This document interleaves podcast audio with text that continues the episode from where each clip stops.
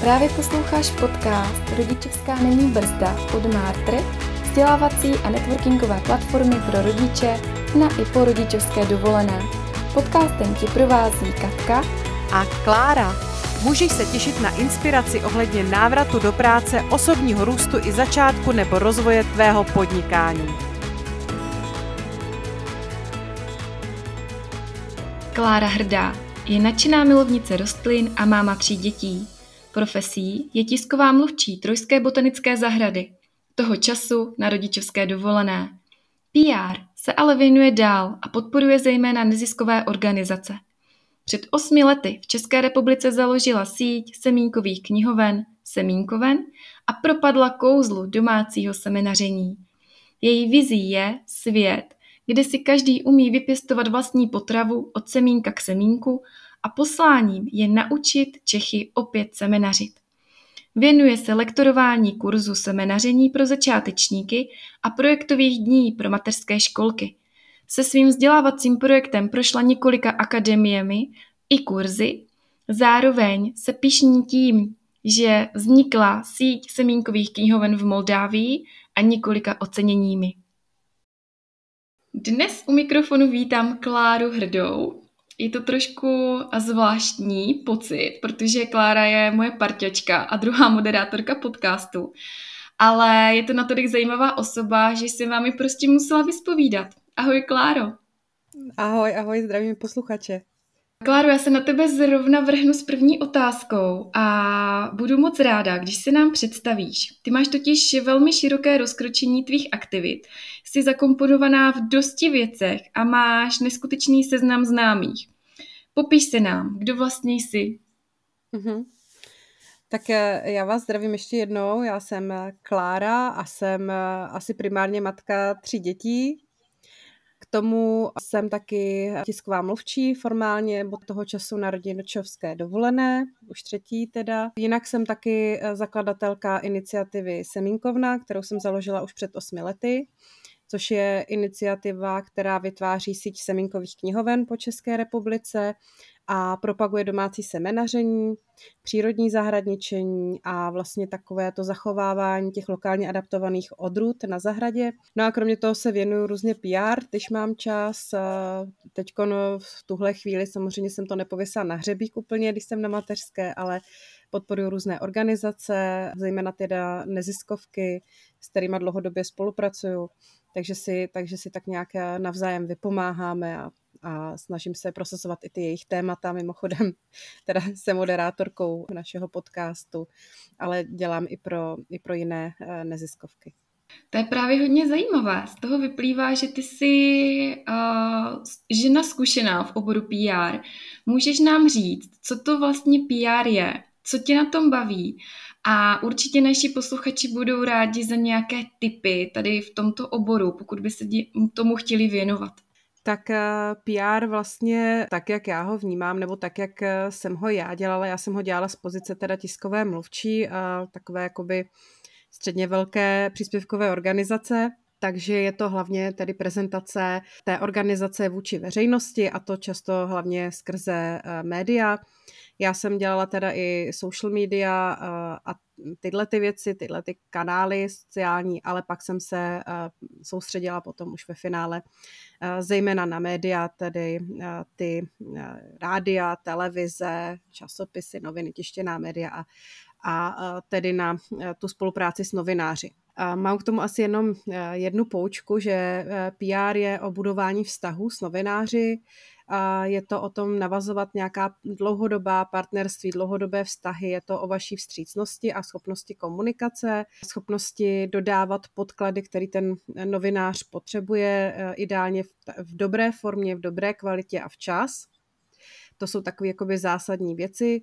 Já, jelikož jsem si prošla i kurzem, kurzem moderátorským, tedy moderátor rozhlasový a televizní, tak jsem si uh, zkusila vlastně, jaké to je být ten novinář z té druhé strany a procházet si vlastně tím, co si čím si ten novinář jakoby prochází, takže hledat si témata, obhajovat je na nějaké eh, poradě a pak teda schánění těch respondentů.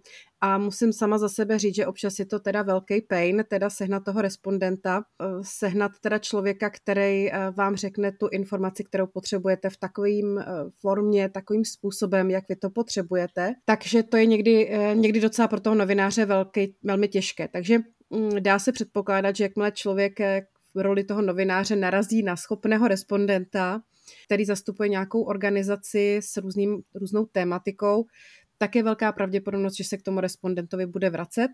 A to je vlastně cíl toho, co se, o co se vlastně ten tiskový mluvčí nebo ten zástupce mediální dané organizace snaží, je, aby byl právě tím člověkem, ke komu se vlastně ty novináři budou chtít vracet a budou chtít s ním komunikovat a spolupracovat. A jak se dostat do komunikace s těmi novináři? Nebo když, dejme tomu, že jsem podnikavý člověk, mám nějaký svůj projekt, a chci se dostat více do povědomí. Kde začít? Jak to udělat? Jak začít se svým PR? Tak ono to uh, není, jak to říct, úplně jednoduché a hrozně záleží na tom, co děláš. Vždycky se na to musíš dívat z pohledu ne toho, že ty máš nějaký produkt a ten potřebuješ zmedializovat, ale z pohledu toho, co zajímá posluchače nebo čtenáře nebo diváky toho daného média. Podle toho se potom rozhoduje, které informace se do toho pravodejství, vysílání, tisku a podobně a jakoby dostanou. Jo, takže tam je důležité to, jestli to zajímá uh, tu cílovou skupinu.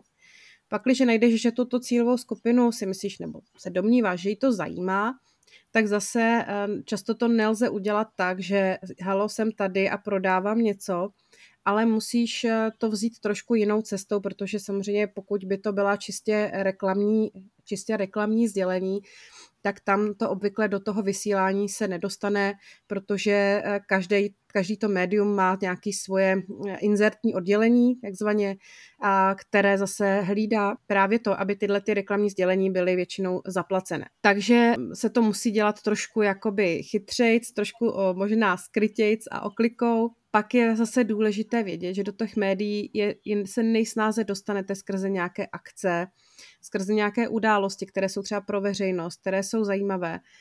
A to je úplně jakoby nejjednodušší cesta, jo? Když se udělá prostě nějaká mimořádná věc nebo řeknu, rozjíždíte něco úplně nového, mimořádného, tak to je potom věc, která eh, jakoby ty, jde jako velká šance, že ty média zaujme. A pokud se vám tohle podaří, že zaujmete a pokud se dostanete třeba na ČTK, že vám přijmou tu diskovou zprávu, kterou třeba vydáte do ČTK a o tam už si ale tahají všichni možní novináři i ty, na které vy nemáte přímo kontakt. Takže to je úplně ten největší jako nejsnažší cesta nebo nejlepší cesta, když se tohle podaří, tak se do médií dostanete velice dobře. Pokud eh, to takhle nejde, tak už je to potom zase cíleně hledat si novináře, který píše o vašem tématu a zkoušet ho oslovit, eh, ideálně ho oslovit takže si s ním promluvíte, nejenom, že ho pošlete s tiskovou zprávu, ale eh, že se ho zeptáte, jestli to téma je pro něj zajímavý, jakým způsobem by ho chtěl podat, v jaké souvislosti, že jste prostě respondent, který je expert na nějakou tématiku, že jste schopen mu pomoct třeba s nějakým tématem, tímhle tím způsobem se snažit navázat ten vztah s tím novinářem. To je asi jakoby nejlepší cesta.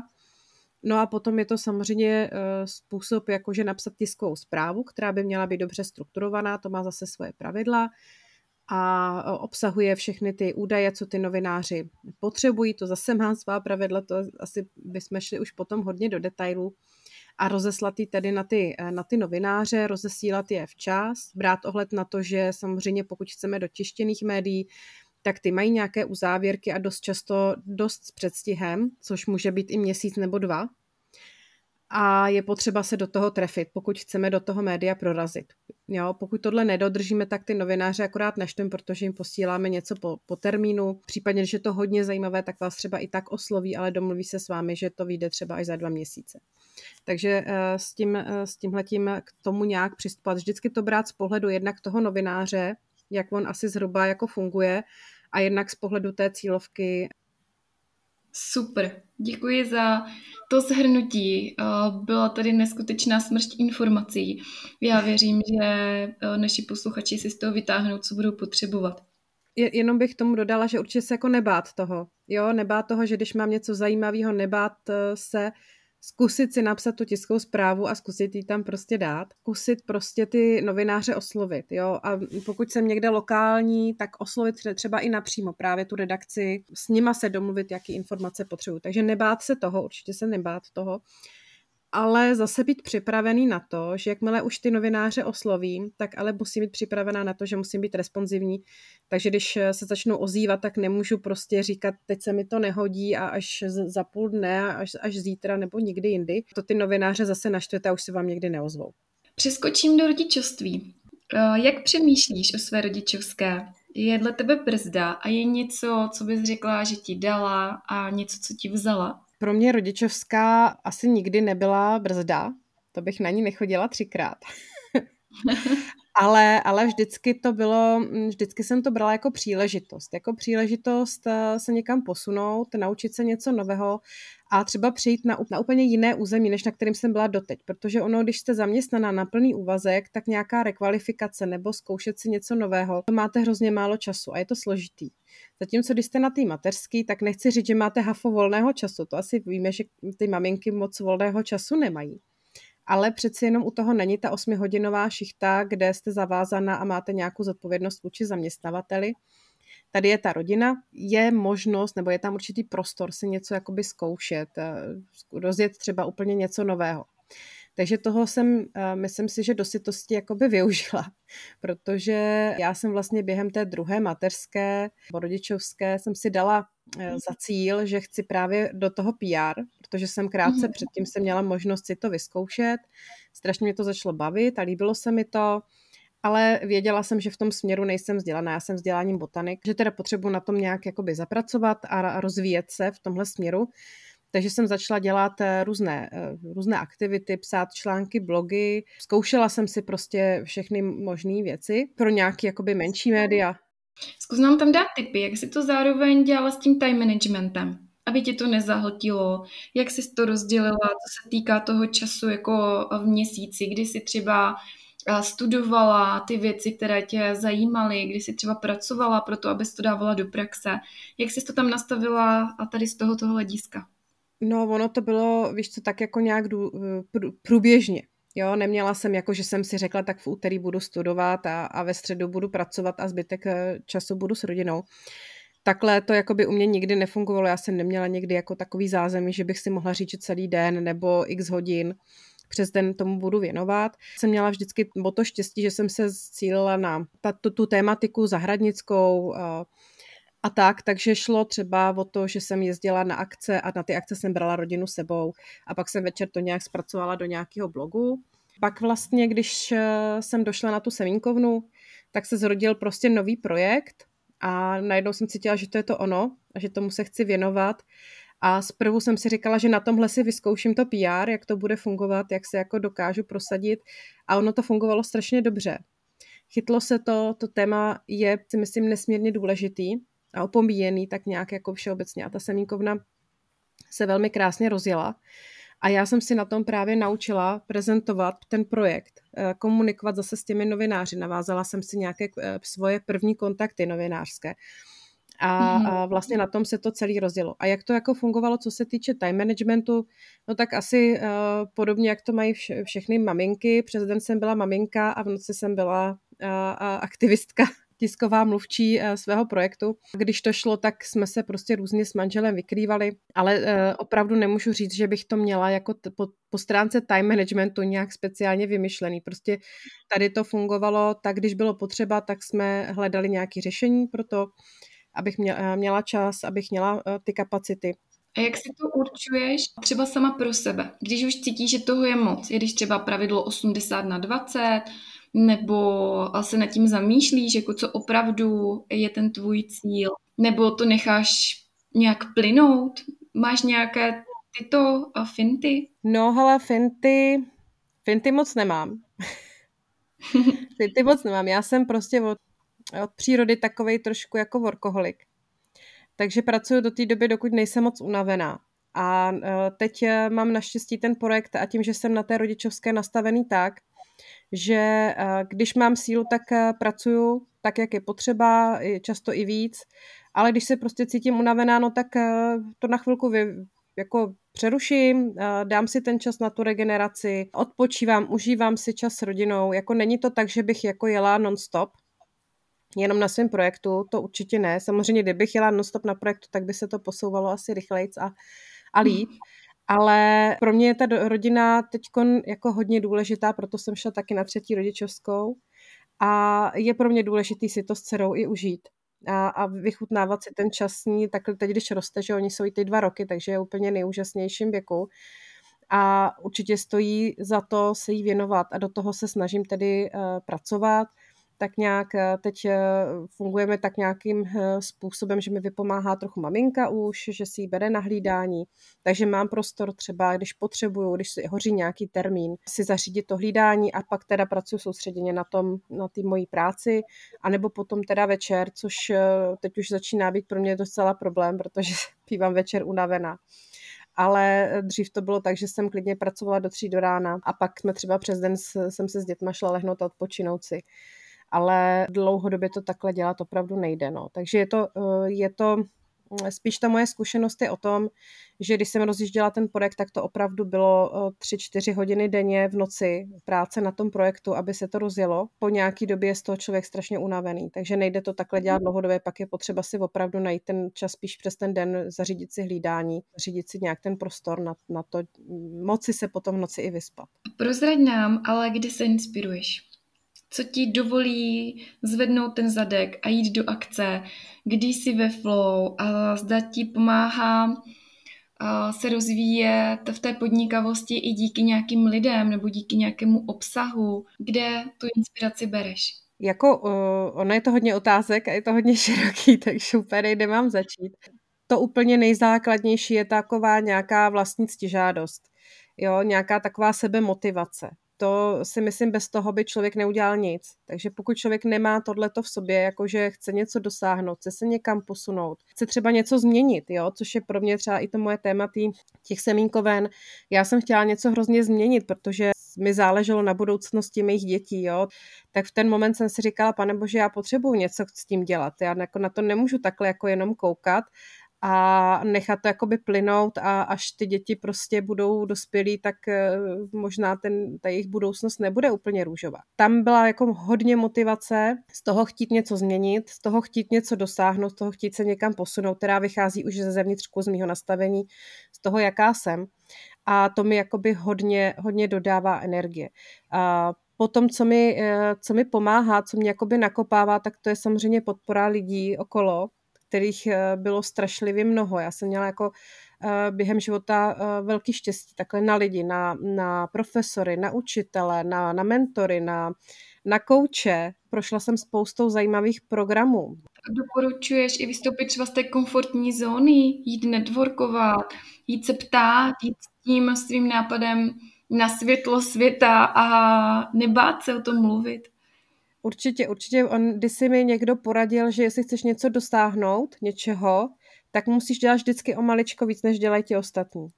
Jo, a ono to nemusí být jako, že musíš dělat nějaký jako extrém, jo, jít do nějakého extrému, ale ono někdy opravdu stačí dělat jenom o maličko víc. Jsi říkala přesně, nebát se jít do té zóny toho nepohodlí. Zkusit eh, prostě jít ten svůj projekt někde prezentovat, natočit video, kde ho představíš někomu. Já vím, že tohle je dost často složitý a mnoho lidí to odradí, že taková překážka psychologická. Hodně lidí tohle prostě nepřekoná, jo, ale prostě říct si, jo, musím a zakousnout se, ono totiž, když eh, tohle párkrát uděláte, tak zjistíte, že to zas až takový jako problém není.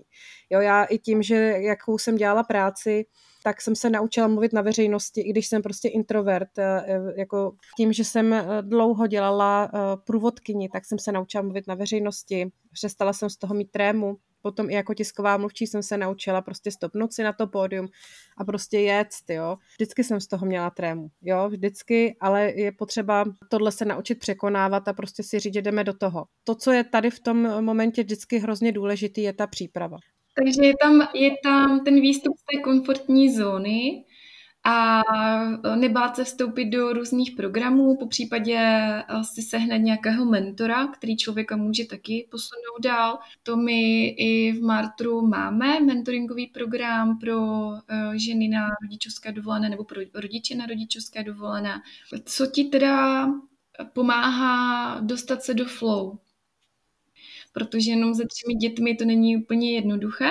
Kolikrát hned eh, spadnout třeba do té přípravy na nějakém projektu. Tak eh, jak začínáš pracovat? Co ti pomáhá v tom, aby se mohla soustředit? Já, jak co by matka, jsem se naučila prostě pracovat tehdy, když eh, je to potřeba. Když mám ten prostor, když mám tu chvilku, tak prostě sednout a dělat. Jo, neodkládat to, neprokrastinovat, to je vždycky to nejhorší, co můžeš udělat. Jakmile k tomu sednu a dělám něco, na čem mi záleží, něco, co mě baví, jako pokud je to práce kreativní, pokud vidím, ten, že ten výsledek má nějaký smysl, tak je strašně jednoduchý se pak dostat do toho flow jo, protože třeba co se týče PR, co se týče práce s novinářem a vůbec psaní, práce na tom mým projektu, teď eh, hodně děláme i granty a, a tyhle ty věci a spolupráce s různýma grafikama a tak, to, to mě vždycky hrozně bavilo. Tam je potom fakt hrozně stra, strašně jako jednoduchý dostat se do toho flow a úplně se jako do toho ponořit, jo. Já teď vlastně tvoříme, mm, pracujeme na novém webu pro ten můj projekt, pracujeme na nějakých nových věcech. Chci říct, že už jenom to ta myšlenka, že jak to bude jednou vypadat, jak to bude úžasný, jako že to bude nový a, krásný a, a moderní a, a aktuální, tak, tak prostě to je velký nadšení do té práce. Mm-hmm. Takže, uh, takže určitě ta motivace, ta sebemotivace, ta schopnost jako mm, se namotivovat sama sebe je, je tam hodně důležitá. No a taky uh, myslím si, že druhá věc, která je důležitá do to, pro to dostávat se do toho flow, je umět i odpočívat, umět se zrelaxovat a pracovat na nějakém svém sebevědomí. Jo, mě třeba hodně pomohl, eh, když jsem nastupovala na poslední mateřskou, tak eh, to bylo fakt hodně obtížné období pro mě, byl covid, že jo, bylo to všechno strašně eh, jako černý, takže jsem se naučila pracovat s takovým tom nácvikem té vděčnosti, jestli člověk zapisuje, jako za co je vděčný za ten den. Počátku jsem si říkala, hele, jako jo, tak je to nějaká technika, moc jsem tomu nedávala, ale ve finále mě to hrozně jakoby posunulo, hrozně mi to pomohlo. Takže pokud někdo třeba je v takové pozici, jako jsem byla já, prostě úplně rozložený, na, na jazycky jsem říkala, jsem byla rozložená na prvočíslek, ale tohle to mi v podstatě během, eh, vlastně během roku nebo půl roku strašně pomohlo dát se dokupy a, a postavit se na ty nohy a získat nějakou tu sebedůvěru a jít zase mít tu energii do těch programů. Další věc, která si myslím, že jsem nezmínila a je fakt hodně důležitá, je to mít tu svoji vizi. Mít nějakou vizi, co chci dělat, co mě baví, čeho chci dosáhnout a pak jít za tou vizí. Jo, pak už jsem si jenom říkala, jak to udělám, aby se něco změnilo, abych se někam posunula. Jo, a našla jsem si ty programy, našla jsem si akademii od Holex Marketingu, našla jsem si eh, akademii od eh, Business and Professional Women a prošla jsem jima, protože jsem říkala, to je přesně to, co mě někam posune, co je to, co teď potřebuju. Když bych tohle nevěděla, tak bych do těch akademí nikdy nevstoupila, bych se bála. Ta, ta víra, ta, ta vize, to, to, kam směřuju, tak to mi vlastně pomohlo eh, najít to řešení a chytit se ho. Mm-hmm. Takže určitě zase jsme u toho nebát se odklopovat těmi uh, lidmi, protože určitě nikdy to není jenom sluníčkové, můžou se tam um, přilepit někdy lidé, kteří nejsou nám uh, v naší vizi prospěšní. Ano, natrápíme se občas s různými věcmi, ale oni odpadnou a zůstanou tam jenom ti kteří opravdu nás chtějí podporovat, kteří, kteří mají stejnou tu vizi jako my. A jestli jsou to různé programy nebo třeba komunity, jako třeba naše komunita rodičovská není brzda, kde jsou holky nebo rodiče zase na stejné vlně, tak e, doporučujeme určitě někde se podívat do těchto komunit. Já, já bych tomu řekla, že jsem zářný příklad toho, kam e, vlastně kam vás tahle komunita může postrčit, jo, protože nebylo to úplně hezky, jak se ke mně jakoby chovalo to pracovní prostředí, co by k matce a celou dobu jsem prostě vždycky bojovala o to, že jsem pracující máma a že prostě hold s těma dětma občas jdu k doktorovi a, a občas jsou nemocný a, a pořád uh, jako jste terčem nějakých jakoby narážek a, a nedůvěry. Takže když jsem nastoupila na tu třetí mateřskou, tak jsem si říkala, hele sakra, to bych chtělo změnit. A narazila jsem právě na Martr, protože jsem hledala někoho, kdo, to, kdo na tom něco dělá A nebála jsem se stoupit, přihlásila jsem se do té komunity těch rodičů a hle, objevil se inzerát, hledáme moderátorku a já jsem chtěla hrozně vždycky moderovat podcast, protože, jak jsem říkala, měla jsem ten kurz moderátorský a věděla jsem, že do rádia ani nikam jinam prostě s dětma teď prostě nej, nelze jít. Přihlásila jsem se, i když jsem vůbec netušila, jestli to vůbec klapne, jo, jako jestli to budu moct dělat z domova, No a vyšlo to a jsem, jsem tady a dělám to, co mě baví, rozvíjím se v tom směru, takže určitě pokud nás někdo poslouchá, tak eh, nebojte se, nebojte se vstupovat, hledejte si ty prostory, které jsou pro vás nebo které vám můžou pomoct, ty podpůrné prostředí je strašně potřeba. A nebojte se i zkusit se přihlásit o to, co byste chtěli dělat, i když netušíte, jestli to vyjde, nebo jestli vůbec máte ty, mm, ty podmínky, nebo jestli vám dají ty podmínky. Tady prostě u Mátru jsem to zkusila, říkám si, no tak nejhůř Andreje řeknu, že mm, jsem moderátorka, baví mě to, ale prostě, že to neklapne, že má malý miminko, ale ve finále to klaplo a jsem strašně šťastná za to, takže určitě můžu být pro mnohý jako živoucí příklad toho, se určitě nebát a že, že Martre opravdu může pomoct a musím si musím říct, že ten více jak už rok, co jsem v Martru, je velká inspirace pro mě a určitě to stojí za to. Jo. Takže budeme se na vás těšit, kdo tam ještě nejste s náma. tak a určitě. znám ještě, Kláru, prozradit, na co si v průběhu rodičovské změnila názor? Kdyby se zvrátila před to, kdy máš děti, do doby, kdy nemáš děti a do doby teď je něco, co fakt si řekla, aha, tohle mi otevřelo oči, tady v tomhle jsem se úplně změnila, na tohle jsem změnila o, svůj názor. Je něco takového? Hmm. Hele, je to, je to docela těžká otázka, tohleto. Uh, jako já musím říct, že jsem vždycky chtěla rodinu, jo, vždycky jsem chtěla mít děti, takže eh, nebylo to tak, že bych je vůbec nechtěla a pak najednou jsem měla něco, se mi totálně změnilo, ale eh, je fakt, že začneš fungovat úplně jinak, jo, ono teď, i když jsme si pořídili to třetí dítě s manželem, teda pořád s tím stejným, se kterým mám dvě, dvě o hodně starší děti, Eh, což někdy vypadá tak jako zvláštně. Já vím, že někdy lidi možná na nás koukají a říkají si, jo, tak ona se vdala po druhé a pořídila si s novým manželem ještě dítě na starý kolena. Tak tak to není. A, a opravdu to nebyl ani nehoda, byla to, bylo to eh, v naše vůle. Chtěli jsme to dítě ještě po třetí mít a já jsem vždycky chtěla tři děti. Ale uh, vlastně co se jakoby změnilo, jako já spíš vnímám to, co se změnilo před tou druhou, před tou třetí mateřskou a po ní, nebo to, co se změnilo vlastně během té pauzy, bylo to, že pro mě začala být rodina jakoby ta priorita. Začala být pro mě jakoby hodně důležitá. Zjistila jsem, že to je to, to ukotvení, ze kterého čerpám, ze který jako utváří to, kdo jsem, že ta rodina je pro mě nesmírně důležitá. Každému člověku se přehází hodně ty priority. Jo, mm-hmm. že než jsem třeba měla děti, měla jsem strach, že hele, nebudu moc cestovat, bude to blbý, jako nikam se nepodívám už, jo, budu sedět doma a budu mít to nádobí. A ono částečně je to pravda, ale částečně jsme vždycky našli způsob, jak to jako zařídit, aby jsme cestovali i s těma dětma.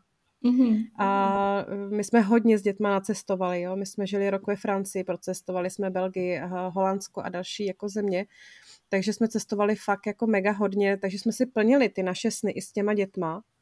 Ne teda na úkor nich, ale jako s nima, jo, že takže jsme jezdili eh, tam, kde bylo hezký dětský hřiště, ale mm. prostě pořád to bylo to cestování, který nás s manželem hrozně baví a těší a pořád to tak děláme, že rádi cestujeme s rodinou. Takže určitě se ty sny dají dělat, eh, jako plnit i v tom materství, takže to je Eh, jak to říct, ten můj názor se změnil v tom směru, že i s těma dětma si jde plnit svoje sny, co jsem mm-hmm. si třeba předtím bála, že to tak nebude, že zůstanu prostě doma taková ta prostě, co peče vaří a, a umé, umývá nádobí a my, my dětem, dětem zadečky, tak, eh, tak ne, určitě můžete si plnit svoje sny i jako máma. A to je možná to, ten, to co jsem chtěla říct, na, jak odpovědět na tu tvoji otázku, že to je ten, ta věc, která se změnila. Jo? Že můžu i s dětma dělat věci. A já bych byla ráda, kdyby i ty, ten pohled těch ostatních bezdětných, často zaměstnavatelů, kolegů se změnil v tom směru, ten pohled na ty mámy, že ty mámy toho mají, jak, jak říkala jedna moje bývalá kolegyně, jak buchet, a musí se s tím nějak poprat. Oni jako nemůžou jako složit ruce do klína, rozbrečit se a říct, hele, je to na prty, já to nezvládám, ale musí se s tím poprat a perou se s tím a často to je těžký. A často to okolí není úplně podpůrný a právě proto, že jsou tam ty předsudky vůči těm mámám, že ta máma určitě sedí doma, hraje se s dětma, jako má toho volného času, jde s dětma k doktorovi jenom tak, aby nemusela pracovat, jo. To je asi nejčastější předsudek, s kterým já jsem se setkávala, že chodím s dětma k doktorovi na schvál, jo, abych nepracovala, abych se jako ulila. Tam oni už nevidí, že já prostě mám nějaký úkolovou práci, kterou prostě musím udělat. I když jdu k tomu doktorovi, tak si prostě musím sednout třeba o půlnoci a dodělat to. Jo, do dvou do rána a ráno prostě v osm uh, už být zase za stolem a pracovat na dalších věcech. Takže kdyby tyhle předsudky se změnily, tak by to bylo strašně super. A já si myslím, že to je jedna věcí, který jako proč jsem v Martru, nebo proč podporu Martr, je, že ten za ty jakoby proti těmhle předsudkám vůči rodičům hodně bojuje a ukazuje, že ty rodiče prostě nejsou ulejváci, který prostě chodí k doktorům s dětma nebo jsou s dětma doma jenom proto, aby se ulili z práce, ale jenom proto, že prostě jsou rodiče a nemají na výběr. Jo? A že tu svoji práci dělají dobře, dokážou ji dělat dobře a jsou vděční za tu práci. Takže eh, tohle, když se tyhle předsudky podaří odbourat, tak by to bylo strašně super. Skvěle. Děkuji za naprosto úžasné ukončení našeho rozhovoru. Myslím si, že je nabitý typama a že se bude velice dobře poslouchat. Děkuji ti. Já taky děkuji za pozvání, že jsem mohla i promluvit z pozice eh, hosta, ne jenom z pozice moderátorky, takže jsem za to ráda a děkuji. Jestli se ti tento díl podcastu Rodičovská není brzda líbil, zaklikni odběr a sdílej ho dál. Děkujeme, že nás posloucháš a nezapomeň, jsme v tom s tebou. Za tým Mártr Katka a Klára.